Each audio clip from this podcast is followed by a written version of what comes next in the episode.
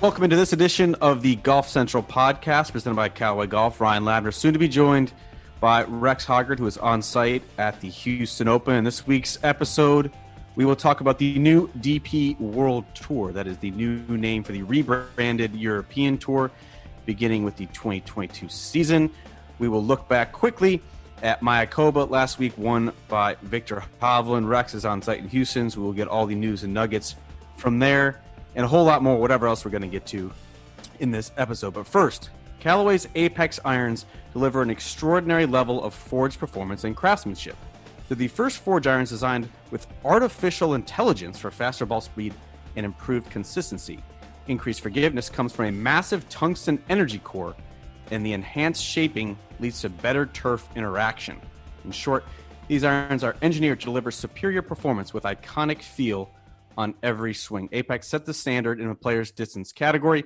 For more on the Apex family of irons, visit CallawayGolf.com. Rex, I know you are always looking uh, for better turf interaction. Uh, I think it was last week in the episode where I was ranting and raving about my game.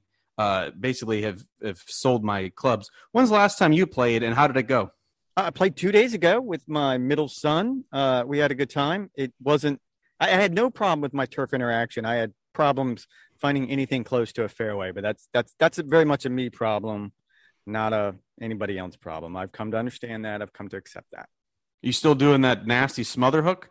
Oh yeah, of course I am. Either that or it's a complete block out to the right. There's only two options in that scenario. the one, the one where you barely make make contact with the club face, uh, and just sends it weakly out uh, 150 yards to the right. Uh, I have seen that many a time. Uh, Godspeed. It sounds like you and I are both uh, in a very dire uh, place with our golf games, especially off the tee. Callaway, Callaway, hook us up.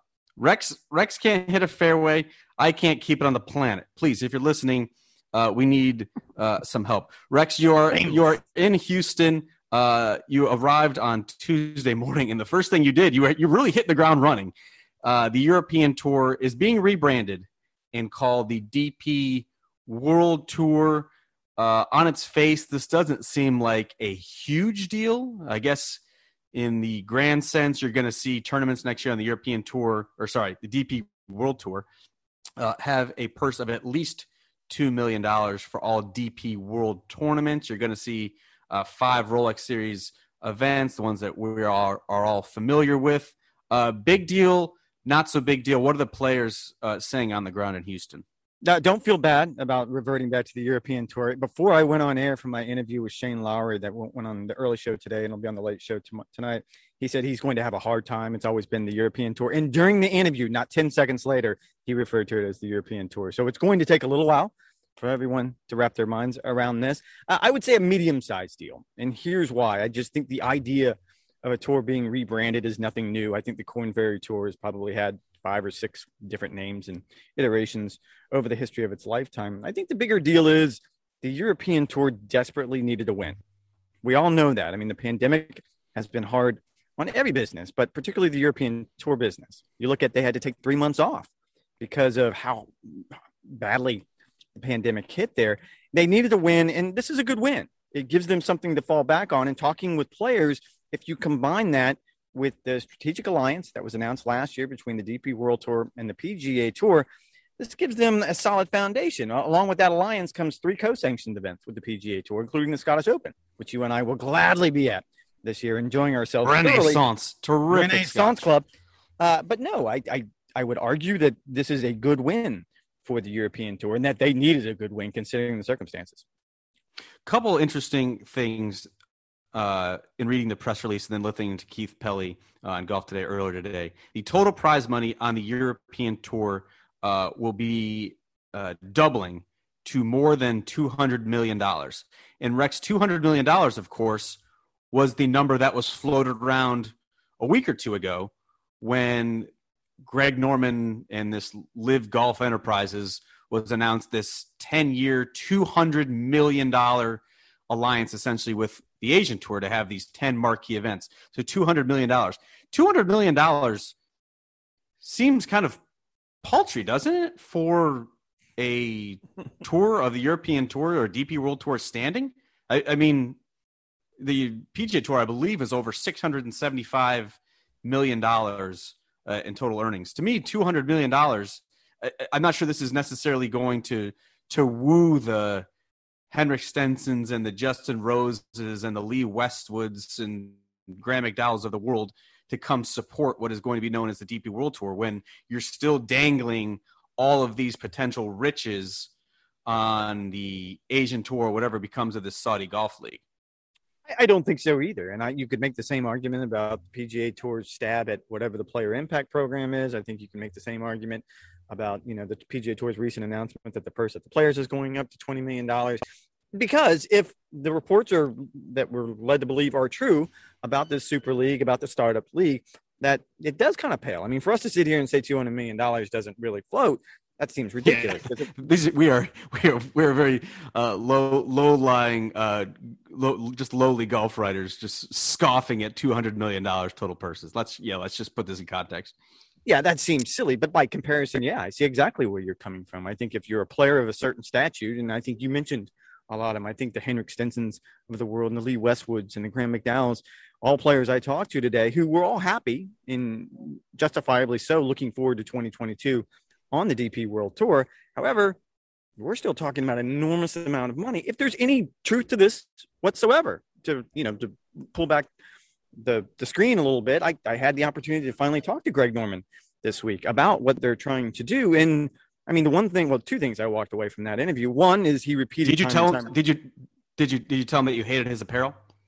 Uh, I did not. I said I loved his wine though, so I was kind of trying to make up for hating. Come on, no one likes his apparel. I, I hate to say that. He's a nice fella. Just not. Um, it's not a great fabric. I got it. I got to admit. Uh, he leaned into a couple of things. One of them is that there can be more than one person in the sandbox, which I thought was an interesting phrase and an interesting way for him to put it. I certainly understand where he's coming from. He, he was that the sandbox wink? Did he say it like with with a with a twinkle in his eye, like sandbox? Like uh, it was a phone Arabian call. Oil money. Like uh, yes uh, I, I, think I, I, I, think I understood where he was coming from on that, and he gave a, an interesting analogy about when Jack Nicklaus and Arnold Palmer split with the PGA of America to essentially create the PGA Tour. There was probably very similar hand wringing and consternation at the PGA of America, and now you look, however many years later, and both organizations, the PGA Tour and the PGA of America, are both very very successful. So I guess that was his point that you can have more than one global tour if you want to put it that way. I, I think he also we already have that. We already have that with the European tour. Well, yeah, I guess I, that's why I was thinking maybe more than two global tours was probably a better way of saying it. Maybe even more than three is even a better way of saying it. Uh, I did find it interesting. I asked him point blank about his status at the QBE shootout, which is the former Shark shootout. Yes, because we because we were, we talked about this last week on the podcast. Things could get very uh, sensitive in the broadcast booth with the QBE shootout coming out next month. Uh, and as far as he said, he hasn't spoken with anyone from the tour since the news of LIV Golf Investments has broken. He doesn't expect to speak with anyone from, from the tour. And as far as he feels like he's going to continue his duties as the host of that event for, I think it's 30 something years now. So he's been there a long time. He's a staple in that community. And obviously the event is, is surround is sort of based on his legacy. So I would think they'd have a hard time separating the legacy from the event. Now, that being said, I don't know how you mentioned him being in the booth during the Sunday or Saturday broadcast. I don't know how that that's allowed to happen because I just don't see the tour being on board with that. I don't know how they have a Tuesday or Wednesday press conference. I think we went over that last week. But the, the thing that I really walked away from this morning after talking with some players about this morning's announcement with the DP World Tour is as all the talk that we've had in recent weeks about sort of the disruptors in golf, and that's been Norman, that's been the Super Golf League, and all of that entails – it sort of dawned on me that the real disruptor in golf and everything else pretty much in life over the last two years has been the coronavirus and the pandemic and the global economic shutdown and everything else that went to that. Because if you look the way golf has had to respond, and you know, for the European tour, that means signing a very, very lucrative deal with DP World for naming rights to make their purses more appealing to players, maybe not to the players that you mentioned, but certainly to other players. The PGA Tour has also scrambled in a number of different ways. They're doing business differently. I would argue that throughout all hasn't, of this, hasn't hasn't the tour emerged from this probably better than most sports leagues? I mean, I guess the, the NFL is really uh, seeing a renaissance this year after having some uh, fading ranking uh, ratings over the past couple years. So uh, the NFL might not be a total apples and apples comparison, but I think the tour's actually gotten off not necessarily scot free, but they they look to be in a in a pretty good position post pandemic. No, and I would applaud everything they've done throughout the pandemic. And we've talked about this numerous times, just about they were one of the first sports leagues to return. And there were a lot of hurdles and there were a lot of unknowns, and they did a very good job by any measure that you want to come up with. And there's also the way they do business. And I think we've seen just how they do it differently. And I, I mention that only because there is an executive that's now working for Greg Norman's LIV Golf Investments. His name is Ron Cross. He's a former PGA Tour executive. He lost it. He had a corner office in Ponte Vedra and he lost that job because of the pandemic and the tour had to scale back and look every company had to scale back. And in this particular case it just kind of shows you that the real disruptor in all of this was the pandemic.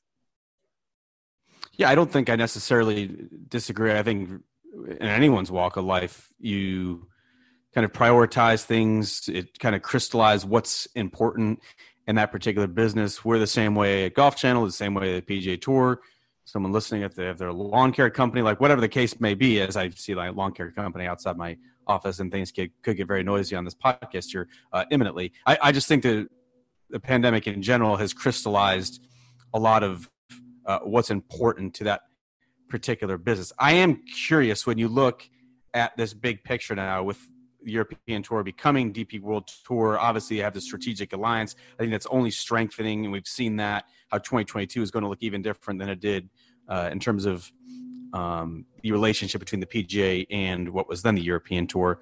Do you think that all of these little initiatives, Rex, will be enough to stave off this threat? And I think the biggest threat isn't necessarily this breakaway tour. I think the biggest threat is guaranteed money. Today's superstars want guaranteed money, whether it's $25 million, $50 million, $100 million. I don't know what the number is that's going to satisfy uh, each particular player, but that does seem like where they want this to go, where they want to be valued at a certain number regardless of how they perform on the golf course, which is basically antithetical to everything that golf has stood for. It's the ultimate meritocracy. You get what you earn. But if you look at what the PGA Tour has tried to do over these past couple years, whether it's basically turning the John Deeres of the world into WGCs with the amount of purse they're going to have, or you're going to have the Players Championship purse of $20 million. You have the Player Impact Program of $40 million. I think that's probably due to even increase uh, in future years. There's talk now of having this fall global series with no cut, big purse events. Are all of those little inducements, do you believe, enough to keep the top players on the PGA Tour, or do you still believe that the Saudis can offer something that the PGA Tour can't, and that's just a blank check and uh, money basically being bought in happiness? Well, and I think I keep falling back on this because it seems important to keep repeating that there have been no players who have come out publicly and said that they are signed on to this tour. And until that happens, I don't know how real of a threat at least you and I. So it just it just it just feels like leverage. Then it just feels like either the players yes. or their agents, in more in probably more to the point, the agents are trying to leverage the PGA Tour into giving their players what they want. And I don't think I, I think players are doing that as well. I don't know that that's different than any other business. Certainly not di- different than any other sport. There was a player, there was a veteran, who in 20, uh, 2020 at the WGC Mexico event, and this was before the pandemic hit and shut down everything and that was right after Rory McIlroy had said his piece and said he wanted to be on the right side of history and seemed to put this to rest. He seemed to speak for the collective at the time and seemed to make this go away. I remember asking one veteran as they was leaving that it's over, right? We're like, we're done with this. And he goes, well, no, like there would be no reason for us to all sit here and say it's over because for the first time, PGA Tour players now have some sort of leverage. They can turn back and go to the tour and say, no, we don't like the way this works. We want it to work that way. There is no collective bargaining agreement in golf. There is no union. There is a policy board and there's a pack, and certainly there are suggestions and there's a lot of talk on tour ranges about what should happen and what shouldn't happen.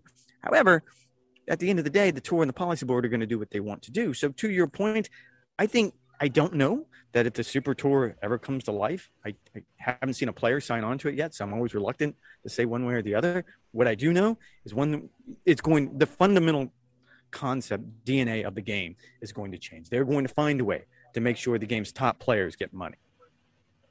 On the PGA Tour. On the PGA Tour, yes. And look, and that's a huge change. I mean, that that goes against everything that the PGA Tour has ever stood for. You, like you pointed out, you keep what you kill when it comes to golf, and there aren't any guarantees. It doesn't matter how good you are coming out of college. You're not signing any big fat contracts. What's the PGA Tour?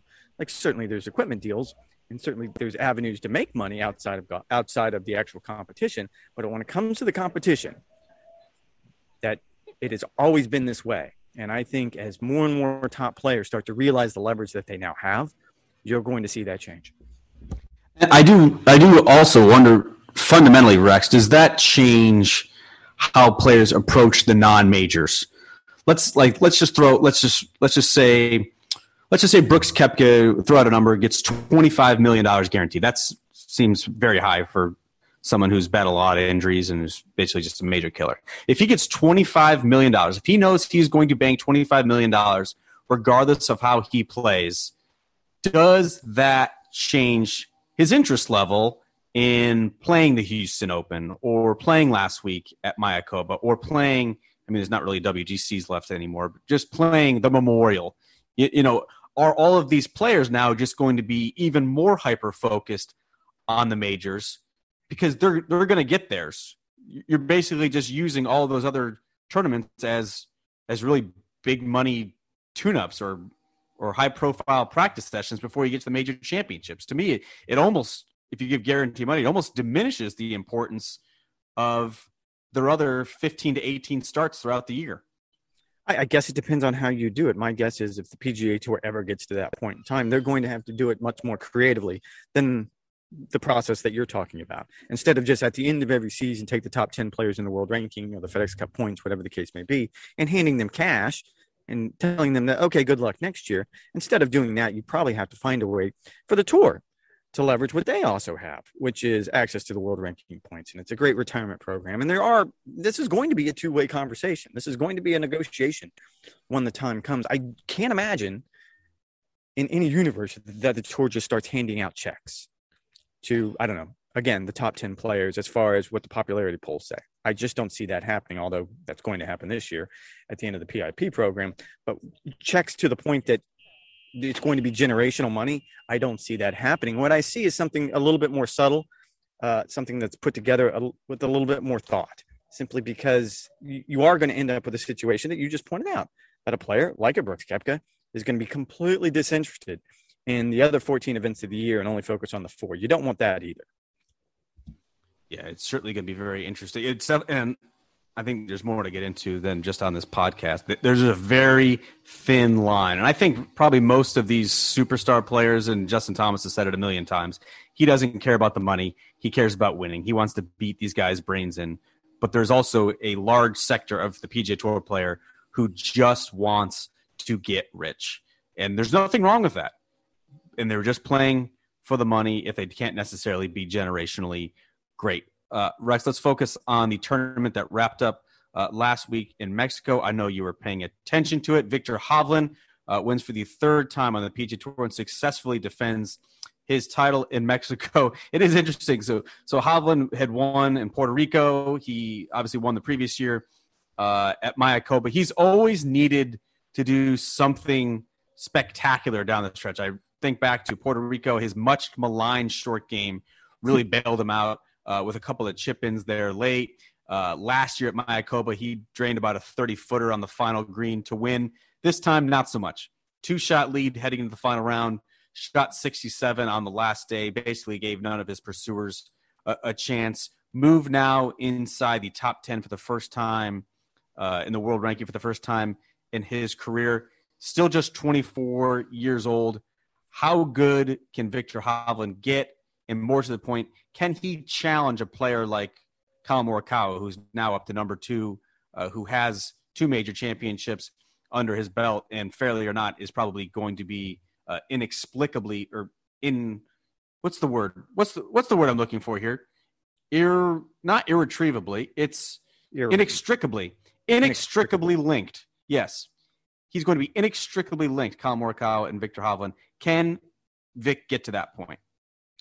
Yeah, I, I, think he can. He certain. I think anybody's watched him play. Certainly, you have. Because my two takeaways from Sunday were being happy that you were so happy, and you didn't even text me, which actually surprised me. But Saturday and Sunday with Viktor with your boy Justin Thomas. I thought you said right you were there. smoking ribs. I didn't. I didn't want to bug you. I know. with I your boy know Matthew Wolff, with all of your Scotty Scheffler was right there, Joaquin Niemann, they were all there, all of your boys, like all of them, just in a happy coincidence, a little five some party, all with with uh, Lav's name written right on their backs because he was so happy. You were just dancing along. There was no way you were going to lose because one of I don't know what happened. I don't know what happened to Wolfie. It looked like he was going to win by six or seven shots. He threw up a 74 Saturday happened. Yeah, what happened then? On on Saturday. That was more than six shots worse than the field average. I, I, I mean, he he followed it up the next day uh, with a final round 65. 65 and ended up Yeah. yeah, finishing joint fifth.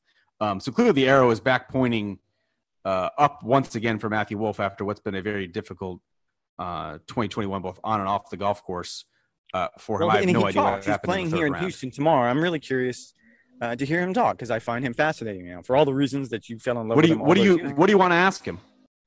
Uh, I mean, his his his openness to address his mental health struggles and to talk about what it's like to be on the dark side. And I mean, he talked on Sunday about coming out on the other side, on the bright side, about being happy with who you are, and knowing that there's going to come going to be hard days, particularly in golf when you're on the road and you're young and you don't have many friends and you're sitting in hotel rooms.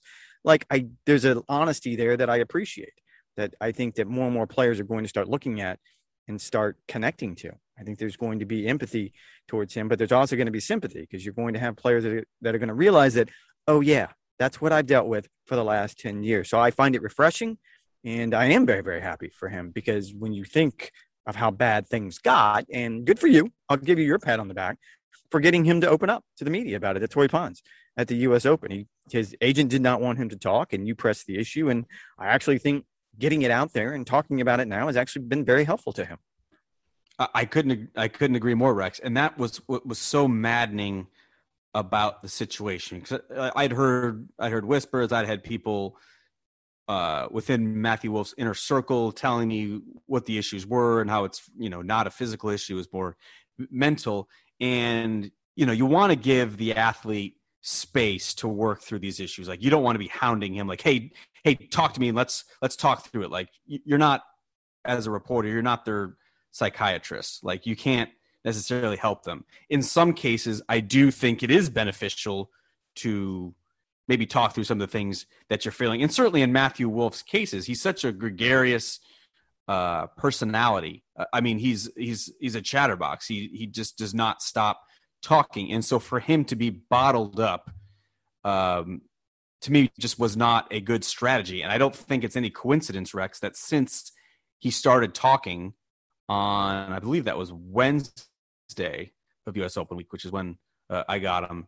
I, I mean, his his years has turned a corner. I- I mean, it's almost like a weight has has been lifted. And watching him play that that practice round at Torrey Pines ahead of the U.S. Open, I, I would have thought he would have shot back to back rounds in the 80s and bombed out of the U.S. Open. And what does he do? He's instead he's in contention for 54 holes. There's there was just a lightness to him uh, that hadn't been apparent for the past four or five months.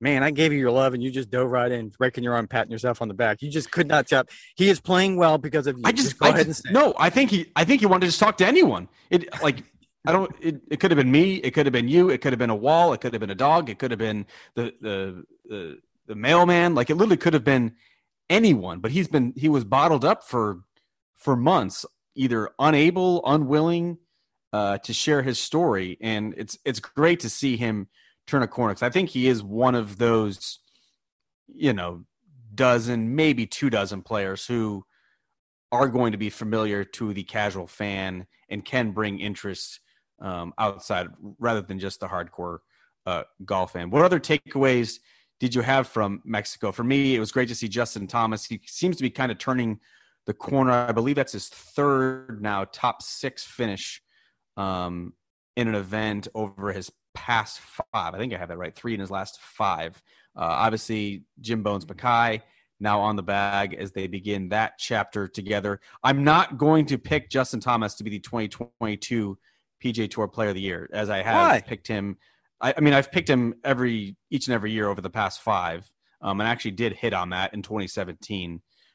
But he is certainly a more talented player than what we've seen this year. I think he even gave himself like a D for his Uh, well, he started at 2021 was C, shocking then- hear. No, no, last week he started. At, give yourself a grade for this year, and he started at a C and worked his way back to a C minus. I don't think he got to D. I think you're the one that threw the D out there when this got. I would up. never, I would never give JT a D. He won the Players Championship. I mean, he had basically just 36 great holes uh, to win that Players Championship, but, but he still won the fifth biggest tournament of the year. That's all you need. Well, and then the second thing that stood out to me was Sunday was Viktor Hovland. Simply, he wins. He was dominated. It was an amazing performance. And you're right. It is interesting how he seems to play his best coming down to the wire in these events. The part that stood out to me was I was always curious how he was going to rebound from the Ryder Cup. He played well at the Ryder Cup, but I can see how a young player, But he was sad. He was saddled with some bad partners. he was saddled with some terrible partners. And look, I don't know that there were that many good partners in the European team room, but and he was also, you know, part of that team room, which took that loss hard. I mean, that was a historic whipping that they took. And you're always curious, wow, he's a young player. I wonder how he's going to recover from this. And he played twice in Vegas during the fortnight. That's a thing. That's two weeks fortnight in Yes, Las Vegas. not the Fortinet, not the, the Fortinet. Fortnite, the Fortnite. Fortnite in and he Yep. tied for 44th and he tied for 18th. And you're thinking, all right, it's it's fine. It's not great. So for him to bounce back and to do this and to do it in really dominant fashion, as you said, what he did on Sat- Saturday was very, very impressive. Uh, I, I was impressed by that. I took a lot just from, okay, I had a bad Ryder Cup. I'm moving on. Uh, second place at Mayakoba was Carlos Ortiz, who actually uh, withdrew uh, ahead of his title defense at the Houston Open because of a left shoulder injury. That's the same ailment that knocked him out of the Zozo about three weeks ago. So, WD in Japan finishes second in his native Mexico, and now a WD where you are uh, at the Houston Open. There's still plenty uh, of star power uh, this week, Sam Burns comes to mind. Scotty Scheffler keeps knocking on the door. Uh, Brooks Koepka, maybe he's going to wake up wake up out of his fall malaise. Um, what are your kind of your storylines to watch uh, this week in the Lone Star State? Did you see Brooks grinding on Thursday and Friday last week? I just saw it during the coverage. He's, But- I mean, he's pissed. Like, what's he's happening? playing That's not- terrible. He's playing Yes. terrible. I mean, that's not Mr. Chill. That's not, oh, I'll figure it out when the majors roll around. That That's, I That's mean, not. I don't practice. Remember, remember when he said ahead of the Open Championship, I believe it was in 2019, he said that he doesn't practice. Yes, yes. I think a lot of players remember hearing that, which probably went into why the, the player of the year vote went down the way it did, simply because they don't like some of the some of his answers sometimes. However, I will give him credit. Like he clearly is not in a good spot, and instead of pouting or maybe doing what he might have done in previous years, he was out looking for answers in the dirt. And I think that's what the best players do. And I again, I'll fall back on what I said last week. I'm not going to hit the panic button until we get to Friday at the Masters. And if he misses the cut, then then come talk to me, and we got an issue.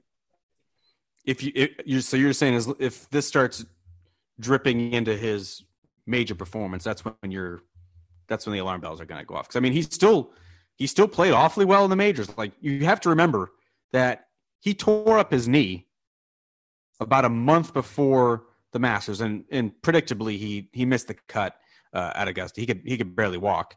But the following month he went head to head with phil mickelson lost to the 50 year old uh, on the final day but T2 at the PGA, T4 at the US Open, had another chance to win there, and then T6 at, at the Open Championship while basically not doing anything uh, in between that.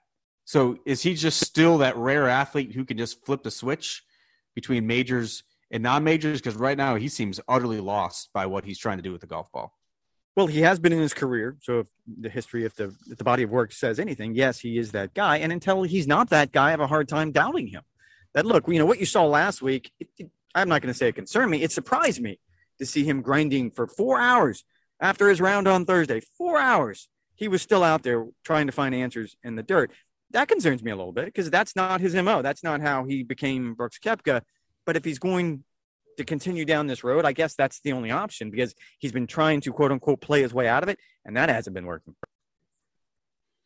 I am curious how much work he is putting in uh, at home as well, because I mean, you never see a four-hour range session on Thursday at the PGA Tour ever. Like I, I, mean, don't not care how him. Vijay I don't Singh care. Does it to this day, but yes, not, not four hours. Oh, he God. literally I've- I've did it and for waited for four hours. Yes, he does. Yes, he does. Four hours. I. What? No. I mean, Bryson. Bryson never goes more than two. Like I've trust me, I've done some some range vigils with with Bryson. I've done I've done more than more than a, a, a, sane man should, but he never goes four hours. Like that almost seems like that almost seems like Brooks was trying to make up for lost time. Make up for lost time, maybe punish himself a little bit. I mean, that's what I do. You asked me how I'm playing golf. You know what I did right after the round the other day? I went straight to the range and punished myself with even more oh, bad. See, shots. I see. No, like I hate I hate practicing. I'd much rather go hit golf shots and try to figure it out that way. I'd much rather just like, play. I hate. Did you not smoke anything last week? Oh, you did. Chili. You sent me the picture. Oh, smoked chili was absolutely uh, fantastic. Rex, we are in a full Thanksgiving prep uh, mode. I think I'm going to do a test turkey uh, this weekend. I've got a bunch of other things um, on the grill. We're doing like two Thanksgivings this year. We're doing one up at Reynolds, but we're not having it during the actual holiday, so we don't have a super spreader family reunion. And then we're gonna have like a friend, like an actual friends Thanksgiving on Thursday. This guy Rex, I got I got to just be honest with you. So we we moved here a couple months ago. We've you know we've we've been making some friends, and this guy I'm going to leave his name out. He he said he has smoked turkey breasts, but he has not done a full smoked turkey. Uh, Rex, those are the exact. It's the exact same process. You you brine the turkey you air dry the turkey in the fridge, you inject the turkey, you season the turkey, and then you smoke it. It's the exact same whether you do a whole turkey or whether you do just the turkey breast. But this guy is ref- he's hosting Thanksgiving. He is refusing to do a whole smoked turkey. And now we have a bit of a now we have a bit of a conundrum. You of course have done smoked turkey, have you not? I have, yes. I'm not a crazy person. I would I did the whole smoked turkey. Like it's not it's really not that hard. Like, is there is there a lot of work? Yeah, uh, like it's always, more work I than always want to do. I always spatchcock it. Like it's there's more work. You got to get a brine solution. Like you got to find a bucket. Like yeah, it's more work. I wouldn't say it's hard. I wouldn't say it's hard to smoke a turkey. I mean, you need to understand that you're not the norm.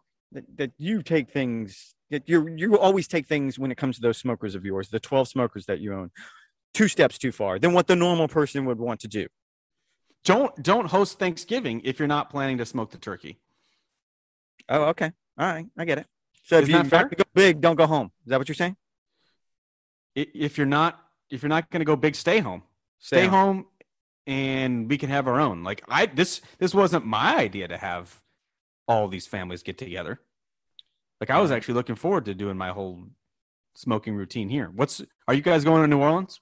We are not going to New Orleans, so we're trying to figure out what we're going to do. I think you know what it's funny. We're going to do. We're going to end up camping up by your neck of the woods, up in St. Augustine and Anastasia State Park. So we're looking forward. Oh, why don't you why don't you come over for a smoked turkey breast? Not a smoked turkey. What am I, a crazy person? I mean, the next the next day, the next day, I'm going to smoke one because I figure if he's just going to do a turkey breast and he's doing them in there, we're not going to have leftovers. That's what I want to gnaw on uh, Friday, Saturday, Sunday, especially during the college football rivalry weekend.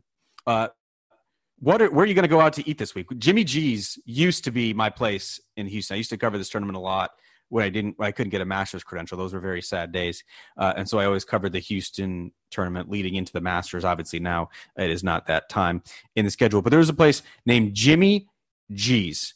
Uh, it was a little bit run down, uh, a little bit janky, uh, but absolutely terrific uh, Cajun food and terrific. that place I believe had terrific. I, I believe that place has shuttered, uh, which is very sad. Uh, well, it's different this year. It moved to Memorial Park, which is more downtown, uh, and it's a very cool public golf course. So I give the Houston folks 100% credit for what they've actually done with this event and all the players. And we're staying kind of in that Galleria area. And there's a ton of good restaurants. I don't know where I'm going to visit, but I'll have I'll have an update for you on next week's pod. I promise like you wouldn't think that Houston would be home to terrific Cajun seafood, uh, but Jimmy G's, uh, R.I.P. We miss you. Uh, if the owner is listening, um, that place meant a lot to us, and I would appreciate if you brought back uh, those seven ninety nine uh, dozen char grilled oysters. Uh, Rex, hope you have a good week in Houston. Look forward to catching up with you before your sixth major uh, which is the RSM Classic next week in Sea Island, the final event. Woohoo! We made it of the 2021 PGA Tour calendar year. Thank you guys for listening to this edition of the Golf Central podcast presented by Callaway Golf. We will talk to you next week.